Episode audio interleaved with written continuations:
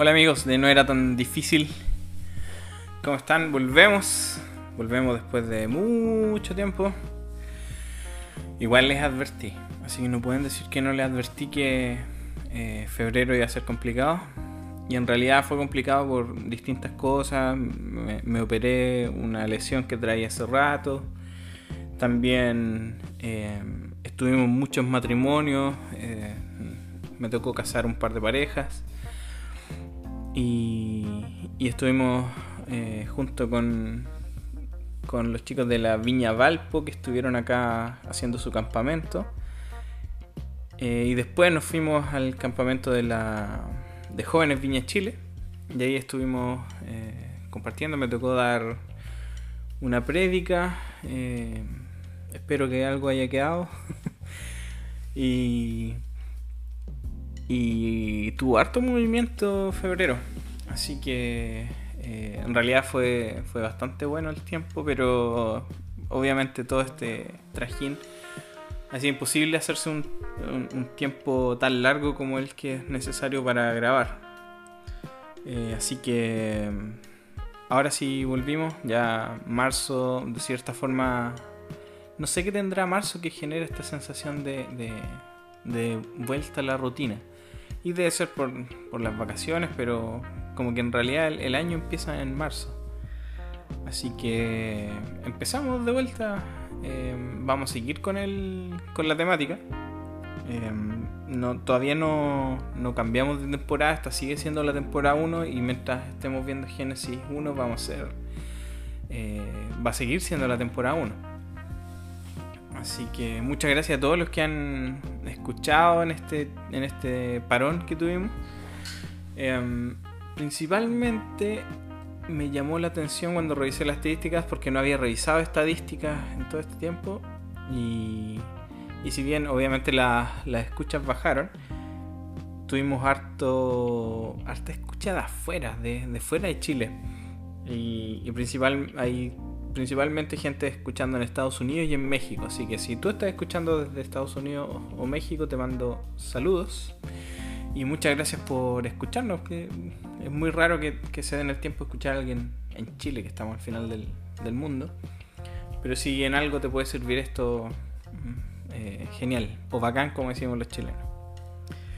Eh, entre medio estoy en un, en un par de, de proyectos. Eh, me ofrecieron ser parte de un de una plataforma que va a enseñar, eh, que va a dar cursos en, eh, online acerca de teología, ministeriales, etc. Me invitaron a ser parte de eso, así que estoy desarrollando un par de cursos ahí.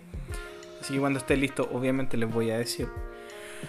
Y eh, también estamos ahí viendo cómo podemos ayudar con el Instituto de la Viña Chile. Y y ver qué sale también con eso. Así que harto, este año debería estar movido en cuanto a enseñanza y en todo lo ministerial, aparte de todo lo que hacemos con, nuestra iglesia, con mi esposa, la Viña Valdivia. Tenemos un equipo muy, muy, muy fiel, muy, muy apañador que, está ahí ayudándonos también. Así que eh, en, estos meses donde todos empiezan a decir sus planes para el año, sus metas, nuestra meta es seguir ayudando a la gente a que pueda entender un poquito más la Biblia y, seguir haciendo que, que, la gente crezca dentro de lo que podemos nosotros aportar. Así que muchas gracias a todos los que han escuchado. Eh, ¿Y cuánto llevo de relleno? Cuatro minutos. Cuatro minutos de relleno. En realidad no es tan relleno, había que hacer esto. Eh, volvamos a, a la pega, volvamos al, a, la, a la temática. ¿En qué habíamos quedado? Si no, si no escuchaste o, se te olvidó todo lo que escuchamos, hemos ido revisando cada una de las eh, de los temas y de los componentes de esta cosmología que se, que se generó en Génesis 1 cuando Dios crea el mundo. Entonces hemos ido revisando un, par de, de, aristas de esta, de esta creación. Hemos pasado por. voy a revisar los apuntes. Hemos pasado por la cosmología en general. Eh, pasamos también por el, lenguaje usado en, Génesis. Eh, también pasamos por el diseño literario. Y después de esto empezamos a revisar las aguas. Eh, nos metimos en el Tanín. ¿Se acuerdan del Tanín, el dragón? Y todo esto que representa el caos. también pasamos por ahí. Pasamos como Jesús había domado estas aguas. ahora estamos metiéndonos ya en la parte de la tierra, eh, vimos la tierra seca y, la tierra seca nos llevó a... Nos, dejó este tema pendiente de referirnos a, al Seol. Hablamos un poco en el capítulo anterior de la de lo que significaba esta nada, del Tohu Babohu. Eh, y eso nos, deja el, el, pase dado para, para hablar acerca del Seol. Y para hablar del Seol, nos vamos a dar cuenta que hay muchos, muchos eh, sinónimos de Seol. Eh, las aguas del abismo también se, se les dice Seol. Eh, el pozo, la oscuridad, la muerte. Así que vamos a ver cómo se desarrolla el Seol en, el lenguaje bíblico y a través de la historia bíblica. Pero para eso tenemos que recordar que debajo de la tierra existe estas aguas del abismo, esta oscuridad, este terreno donde reina la muerte. Em, y veamos qué decían los autores bíblicos al respecto. Así que nos vamos a ir al Salmo 69 y vamos a ver cómo, cómo David, en su pensamiento judío de ese tiempo, hace una, una descripción de lo mal que lo está pasando y ocupa esta, este lenguaje para referirse a lo, a lo terrible de la situación que está viviendo. Vamos a leer el 1, el 2 y después nos vamos a saltar al 15. Dice, sálvame Dios mío, que las aguas ya me llegan al cuello. Aparecen las aguas al tiro. Me estoy hundiendo, hundiendo, o sea, está yendo hacia abajo, en una ciénaga profunda, y no tengo dónde apoyar el pie. Estoy en medio de profundas aguas y me arrastra la corriente. Y el 15 dice, no dejes que me arrastre la corriente, no permitas que me trague el abismo, ni que el foso cierre, sus fauces sobre mí. Eh, entonces aquí vemos como, este lenguaje de, de agua también se empieza a entremezclar con una situación difícil que podría llevar a la muerte. En el Salmo 88, que no es de David, es de los hijos de Coré, eh, vemos una descripción también del 3 al 7. Dice, tan colmado estoy de calamidades que mi vida está al borde del Seol. Y si están leyendo NBI, yo estoy leyendo NBI, se van a dar cuenta que dice sepulcro. Eh, la NBI hace esto, cambiar eh, Seol por sepulcro. Probablemente en otras traducciones encuentran Seol. Dice, entonces, tan colmado estoy de calamidades que mi vida está al borde del Seol, del sepulcro. Ya me cuentan entre los que bajan a la fosa. O sea, hace un sinónimo entre Seol y la fosa. Parezco un guerrero desvalido. Me han puesto aparte, entre los muertos, Parezco, un cadáver que yace en el Seol, en el sepulcro. De esos que tú ya no recuerdas porque fueron arrebatados de tu mano. Me has echado en el foso más profundo, en el más tenebroso de los abismos. El peso de tu enojo ha recaído sobre mí. Me has abrumado con tus olas. Es, prácticamente el mismo lenguaje. Profundidad, abismo, sepulcro, muerte, agua. Olas en este caso. Me has quitado todos mis amigos y ante ellos me has hecho aborrecible. Eh, y podemos seguir leyendo cómo, cómo el, salmista está describiendo una situación terrible que, nadie quisiera vivir y él la, la, hace igual a estar en el Seol, a estar en el abismo, a estar cerca de la muerte. En el Salmo 18, los salmistas eran buenos para para ocupar este lenguaje. David vuelve a decir eh, en el versículo 4 y 5, los lazos de la muerte me envolvieron, los torrentes destructores me abrumaron, me enredaron los lazos del sepulcro, del Seol, y me encontré ante las trampas de la muerte. ¿En qué contexto está hablando esto David? Y si tienen la NBI arriba lo van a ver, dice, David dedicó al Señor la letra de esta canción cuando el Señor lo libró de Saúl y de todos sus enemigos. Entonces, en esta situación difícil donde David estaba siendo perseguido, él dice, esta situación es igual a estar en el Seol. Y en el Seol pasan estas cosas, los lazos de la muerte me envuelven, o sea, en el Seol hay muerte, el, el Seol es un torrente destructor, y fíjense el lenguaje que usa, torrente destructor, o sea, está hablando de una decreación, está diciendo que el orden que Dios había instaurado en Génesis 1 no está pasando en ese momento. Me enredaron los lazos del sepulcro. Vuelve a usar el lenguaje de muerte y me encontré de las, de las trampas de la muerte. O sea, es explícito. Entonces nos, damos cuenta cómo el, lenguaje de Seol va formando eh, en nosotros una idea de que esto podía pasar en vida. Los autores bíblicos pueden eh, sentir que, la muerte se está acercando y pueden sentir que, los, procesos de la vida que, que, sonan a desorden son equivalentes al caos que, significa la muerte.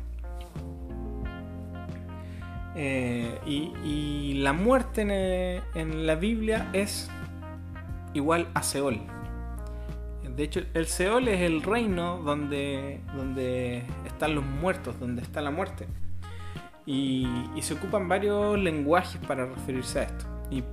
Nosotros, formados en, nuestra cultura occidental, eh, hemos armado esta figura de que el infierno está eh, debajo de la tierra.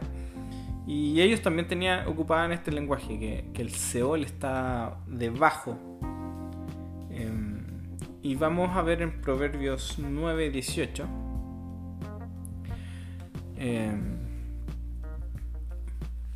y aquí el contexto es que hace, una, hace un paralelo, en realidad más bien una contraposición, el que, es que está escribiendo aquí Proverbios que dice, si sigues a la sabiduría te va a ir bien, pero si sigues la necedad te va a ir mal. Y, lo hace, lo personifica en la sabiduría como una mujer y la mujer necia, la mujer sabia y la mujer necia. Y dice que la mujer necia es escandalosa. Estoy leyendo Proverbios 9, del 13 en adelante. Frívola y desvergonzada, se sienta a las puertas de su casa, sienta sus reales en lo más alto de la ciudad, y llama a los que van por el camino, a los que no se apartan de su senda. Vengan conmigo, inexpertos, dice a los faltos de juicio. Las aguas robadas saben a gloria, el pan sabe a miel si se come escondidas. Pero estos ignoran que allí está la muerte, que sus invitados caen al fondo de la fosa. Entonces, este lenguaje de abajo también se refiere al, al Seol. Vamos a ver cómo Jonás también eh, ocupa este lenguaje. Jonás, si quieren, si quieren revisar un texto que, que detalle cómo es estar en la muerte o muy cerca de la muerte, lean el, el, discurso de Jonás, la oración de Jonás eh, cuando está en el vientre del pez. Eh, no, lo, voy a ver aquí en detalle porque no tiene todo lo que quiero que veamos, pero, estudia Jonás 2 y te va a hacer una idea muy clara de cómo ellos entendían el, el Seol. Em, y aquí Jonás ocupa el lenguaje de la fosa eh, para referirse también al, al, reino de la muerte. Dice, arrastrándome de los cimientos de la montaña, viene desde el, viene de la frase anterior, me tragó la tierra y para siempre sus cerrojos se cerraron tras de mí. O sea, me tragó la tierra. Pero tú, Señor, Dios mío, me rescataste de la fosa. Hay más textos que pueden que hablan de esto, de Salmo 40, eh, Isaías 14, Ezequiel 32. Obviamente por cosas de tiempo no vamos a ir tan profundo. otra forma también de referirse al Seol que ocuparon, en este caso un salmista, no especifica cuál, eh, Salmo 71, 20, dice, me has hecho pasar por muchos infortunios, pero volverás a darme la vida de las profundidades de la tierra. O sea, las profundidades de la tierra también es otra forma de hablar del reino de la muerte este, y, por consecuencia del Seol. Dice, me has hecho pasar por muchos infortunios, pero volverás a darme vida. O sea, estaba muerto. ¿Y dónde estaba muerto? En las profundidades de la tierra, ahí tú me vas a volver a levantar. y obviamente, como está asociado a, a muerte, esto también lleva a todo lo que está asociado con, con muerte eh, cuando, cuando tú ves un cadáver, que son gusanos o, polvo, porque te transformas en polvo. Y, Isaías, e Isaías debería haber dicho, em, dice esto, dice tu majestad en Isaías 14:11, tu majestad ha sido arrojada al sepulcro, junto con el sonido de tus arpas. Duermes entre, gusanos y te, te cubren las lombrices. O sea, el sepulcro, claramente porque hay cuerpos en descomposición, está lleno de gusanos y de lombrices. Entonces, cada vez que también se, refieren al Seol, ocupan este lenguaje de gusanos y, y polvo y lombrices, etc. Y para cerrar este, este primer bloque, eh, vamos a ver cómo David hace esta contraposición entre el reino del cielo, donde habita Dios, y el Seol. Y vamos a ver cómo él dice que el Seol es lo opuesto al cielo. Y para eso nos vamos a ir al Salmo 139, que es muy famoso.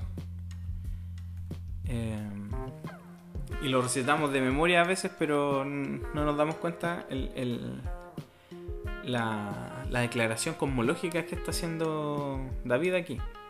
Desde el 7 al 9 dice, ¿a dónde podría alejarme de tu espíritu? ¿A dónde podría ir de tu presencia? Si subiera al cielo, ahí estás tú. O sea, está, está parte diciendo el cielo, ahí estás tú, pero después por contraposición dice, si tendiera mi lecho en el fondo del abismo, también estás allí. Si me elevara sobre las alas del alba o me estableciera en los extremos del mar, aún allí tu mano me guiaría, me sostendría tu mano derecha. Entonces David está consciente de que Dios está presente en lo alto y en lo bajo, en el amanecer, en, en lo profundo del mar. Entonces vamos armándonos esta idea de que el Seol es mucho más complejo que, solamente el sepulcro, sino que tiene que ver con un montón de realidades que para ellos estaban eh, presentes en el caos, pero también en, en la muerte. Así que vamos a terminar aquí este primer bloque. Y el siguiente bloque nos vamos a meter con todas las metáforas asociadas al, al Seol.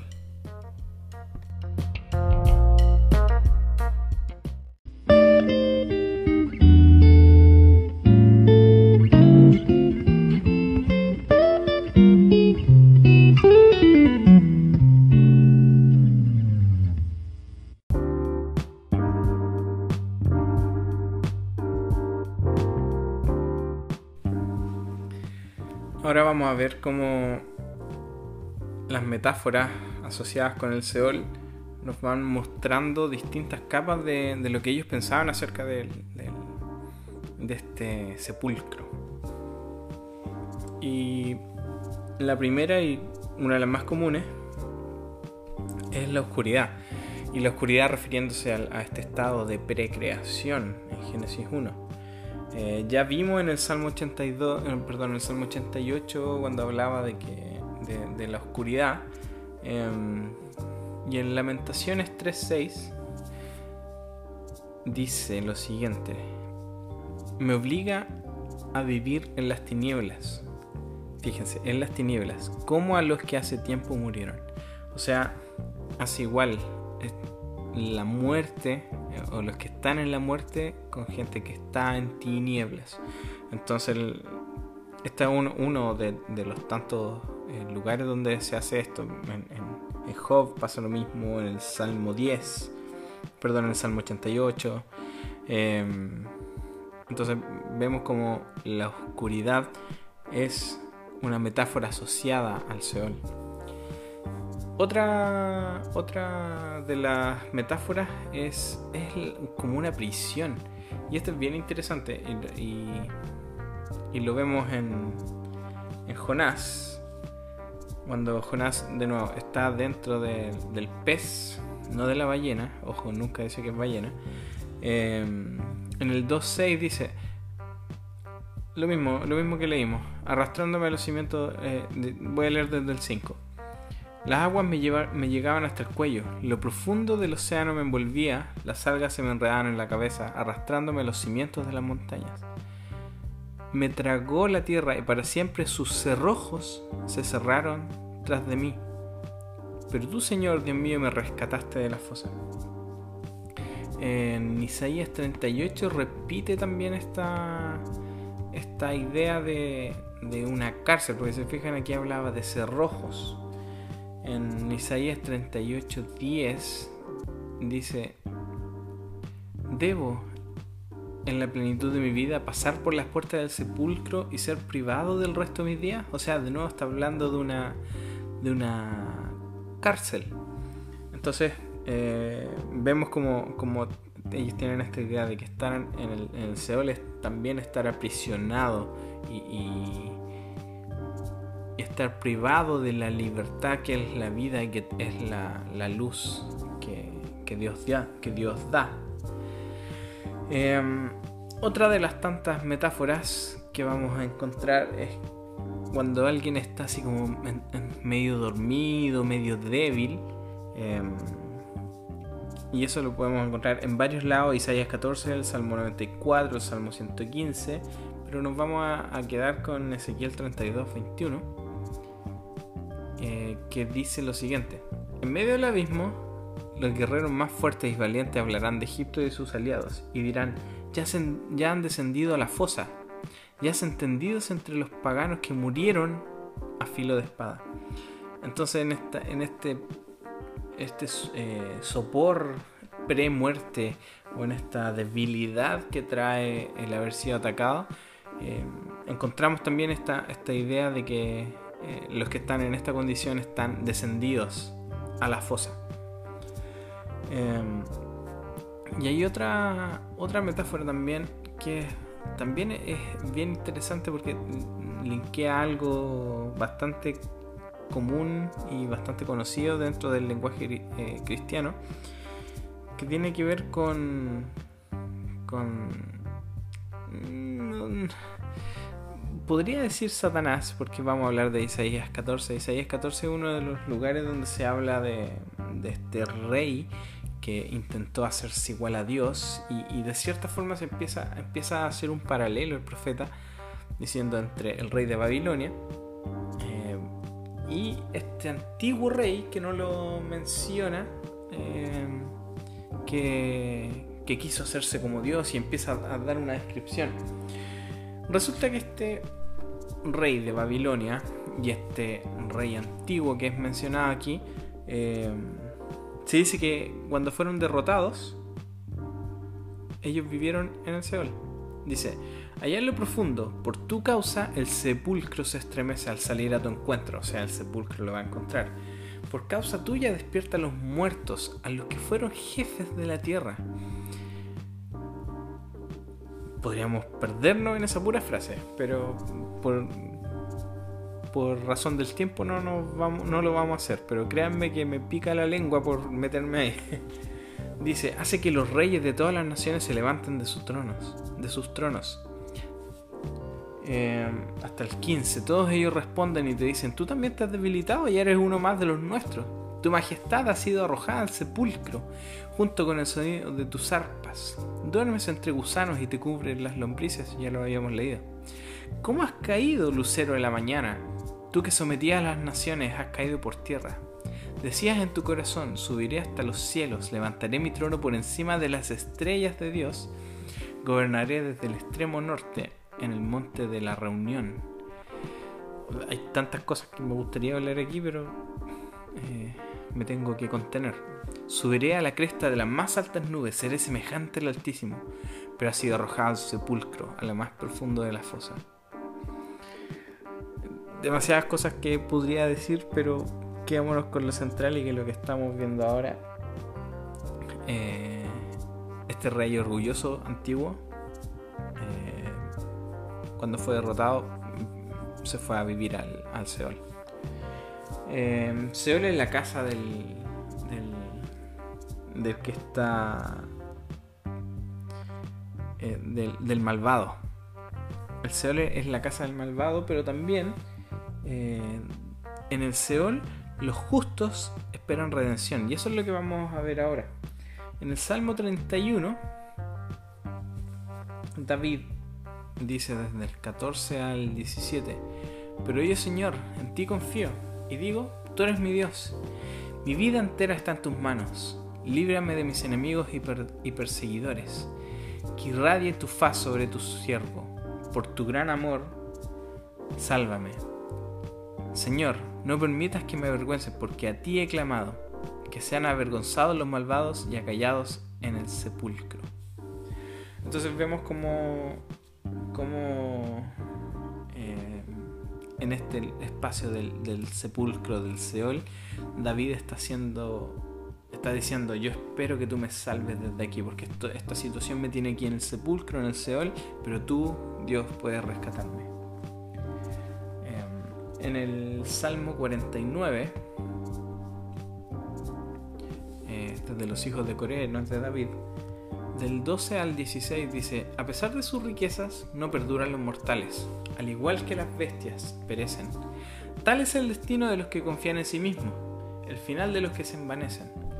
Como ovejas están destinados al sepulcro, hacia allá los conduce la muerte. Sus cuerpos se, pudrirán en el sepulcro, lejos de sus mansiones suntuosas. Por la mañana los justos prevalecerán sobre ellos, pero Dios me rescatará de las garras del sepulcro y con él me llevará. Lo mismo, los malvados, los que confían en sí mismos, los eh, están viven, viven en esta situación, viven en el sepulcro. Eh, están destinados a llegar al Seol. Pero los justos pueden pasar por un, tiempo en Seol, pero Dios los va a rescatar. Em, y en el Salmo 71, 71, 19, no lo busqué, así que lo voy a buscar ahora. Me demoraré 3 segundos, Salmo 71, Enter. Debería darle los créditos a Bible Gateway por siempre estar acompañándome aquí en el podcast. Eh, del 19 al 21, Salmo 71, dice, oh Dios, tú has hecho grandes cosas. Tu justicia llega a las alturas. ¿Quién como tú, oh Dios? Me has hecho pasar por muchos infortunios, pero volverás a darme vida. De las profundidades de la tierra volverás a levantarme acrecentarás mi honor y volverás a consolarme. Incómodo el texto, dice que Dios, no, Dios ha hecho pasar por mucho infortunio a, esta, a este salmista, que es, veamos si dice quién es, no, no dice quién es, pero es Dios mismo que lo va a, a sacar de, esta, de este sepulcro, de esta profundidad de la tierra. Y esto debería llevarnos a pensar en la historia de Israel, porque Israel vivió un tiempo de, un tiempo de esplendor, pero después eh, cayó en lo más profundo hasta que llegó a ser exiliado. Entonces cuando los israelitas pensaban en su rescate del exilio, ocupaban este mismo lenguaje. Eh, y el profeta Oseas, en un versículo también famoso porque tiene una canción, habla de cómo Dios lo llevó a este, a este tiempo de muerte, este tiempo de destrucción. Eh, básicamente los llevó por la decisión de su propio corazón. Ellos quisieron ir a ese lugar y Dios dice, vayan, ustedes quisieron ir para allá, yo les voy a dar lo que ustedes han querido todo este tiempo. Eh, entonces el profeta Osea es consciente de esta situación del pueblo de Israel, donde dice, nosotros nos metimos en esto y Dios nos llevó para allá, eh, tenemos que volver a Dios. Y, y, en este proceso del exilio, el profeta Oseas dice esto, vengan, volvámonos al Señor. Él nos ha despedazado, pero nos sanará. Nos ha herido, pero nos vendará. Después de dos días nos dará vida. Al tercer día nos levantará. Y así viviremos en su presencia. Conozcamos al Señor, vayamos tras su conocimiento. Tan cierto como que sale el sol, Él habrá de manifestarse. Vendrá a nosotros como la lluvia de invierno, como la lluvia de primavera que riega la tierra. Y, se pone, empieza a poner bonita la cosa acá. Porque a pesar de que estuvimos hablando todo el tiempo de muerte, ni siquiera la muerte es capaz de sostener la obra de Dios. Ni siquiera la muerte es capaz de detenerlo. Por eso Pablo dice que ni siquiera la muerte nos va a poder separar del amor de Dios, porque Pablo tiene conciencia de lo que hablaron los profetas en su momento cuando quisieron decir, Dios, te necesitamos, queremos volver a ti, estamos en el, en el abismo, estamos en la muerte, estamos en el exilio, queremos volver a ti, devuélvenos la vida. Y eso no fue impedimento para Dios. Que estuviera en ese estado no fue ningún impedimento él. Y tal como lo dijo Moisés en Deuteronomio, cuando el pueblo de Israel decida volver a Dios, Dios va a responder. Y en este caso estamos viendo como Oseas eh, está encarnando esto. Y, esta restauración del exilio eh, queda muy bien descrita por la acción de Dios en Ezequiel 37. Ezequiel 37 también, texto muy famoso, eh, el famoso Valle de los Huesos Secos. Es interesante, si algún día quieren hacerlo, eh, ver cómo Ezequiel va jugando con la palabra Ruach. La palabra Ruach es la, la misma palabra que se ocupa para decir que el Espíritu de Dios estaba sobre las aguas, el Ruach de Dios sobre las aguas, pero el ruach también es lo que Dios sopla sobre el hombro. O sea, puede ser espíritu, pero también puede ser este aliento de vida. Eh, pero también puede referirse a vientos. Entonces, eh, el profeta Ezequiel aquí juega con esos tres. con esas tres acepciones de la palabra ruach. Y lo que tiene que haber sido terrible para el traductor. Eh,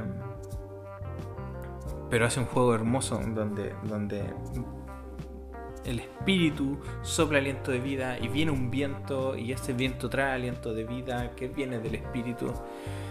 Leámoslo. Ezequiel 37, vamos a leer del 1 al 14 y no hay mejor manera de terminar este capítulo que así, que con esta lectura. Dice, la mano del Señor vino sobre mí y su espíritu me llevó y me colocó en medio de un valle que estaba lleno de huesos me hizo pasearme entre ellos y pude observar que había muchísimos huesos en el valle, huesos que estaban completamente secos. Y me dijo, Hijo de hombre, ¿podrán revivir estos huesos? Y Ezequiel tira la respuesta para no equivocarse. Y yo le contesté, dice, Señor omnipotente, tú lo sabes. Entonces me dijo, profetiza sobre estos huesos y diles, huesos secos, escuchen la palabra del Señor. Así dice el Señor omnipotente a estos huesos. Yo les daré ruaj, yo les daré aliento de vida, y ustedes volverán a vivir. Les pondré tendones, haré que les salga carne y los cubriré de piel. Les daré ruaj, aliento de vida, y así revivirán. Entonces sabrán que yo soy el Señor. Tal y como el Señor me lo había mandado, profeticé, y mientras profetizaba, se escuchó un ruido que sacudía la tierra, y los huesos comenzaron a unirse entre sí yo me fijé y vi que en ellos aparecían tendones y les salía carne y se recubrían de piel, pero no tenían vida. Entonces el Señor me dijo, profetiza, hijo de hombre, conjura al Ruach, aliento de vida, y dile, esto ordena el Señor omnipotente. Vende los cuatro Ruach de los cuatro vientos y dale vida a estos huesos muertos para que revivan. Yo profeticé, tal como el Señor me lo había ordenado, y el aliento de vida entró en ellos el Ruach entró en ellos. Entonces los huesos revivieron y se pusieron de pie. Era un ejército numeroso. Luego me dijo, Hijo de hombre, estos huesos son el pueblo de Israel. Ellos andan diciendo, nuestros huesos han secado, ya no tenemos esperanza, estamos perdidos. Entonces aquí eh, pausa con la lectura. ¿Se dan cuenta cómo el pueblo de Israel decía que ellos ya estaban muertos, ya estaban secos, ya no iban a volver a ser un pueblo como lo habían sido antes? Y Dios está diciendo, no, esta no es la última palabra. Sigo leyendo desde el 12. Por eso profetiza y adviérteles que así dice el Señor Omnipotente. Pueblo mío, abriré tus tumbas y te sacaré de, ellas y te haré regresar a la tierra de Israel. Y cuando hayas abierto tus tumbas y te hayas sacado de allí, entonces, pueblo mío, sabrás que yo soy el Señor. Pondré en ti mi ruaj, mi aliento de vida, y volverás a vivir, y te, y te estableceré en tu propia tierra. Entonces sabrás que yo, el Señor, lo he dicho y lo cumpliré. Lo afirma el Señor. ¿Qué mejor manera de terminar que esto? ¿Qué mejor manera de darnos cuenta que aunque cualquier situación de nuestra vida esté en esta condición de huesos secos, que ni siquiera una nación entera fue problema para Dios para hacerla revivir, Él nos promete eso. Nos promete que en este exilio que nosotros estamos viviendo, mientras su reino está presente, pero no está presente completamente, él va a venir y, nos, da como prenda de garantía su palabra, pero también su espíritu en nosotros.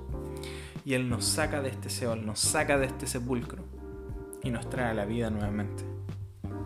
Entonces esta idea de, Seol, de, abismo, de, de este abismo profundo, tiene por meta recordarnos que a pesar de que esta es una realidad que está presente aún, el Seol, el sepulcro, la muerte, el abismo, todo esto no es rival para Dios y no es rival para el orden que Dios va a establecer finalmente. Es hermoso. ¿Qué más puedo agregar? Así que de hecho no voy a agregar nada más. y, y vamos a cerrar el capítulo acá el viernes no vamos a hacer capítulo de preguntas y respuestas, sino que vamos a, ponernos al día, vamos a avanzar un poquito, vamos a hablar acerca de los cielos, para después ir metiéndonos en, en los habitantes de los cielos, y eso va a estar interesante. Así que por mientras los dejo con esto, muchas gracias por escuchar y no era tan difícil.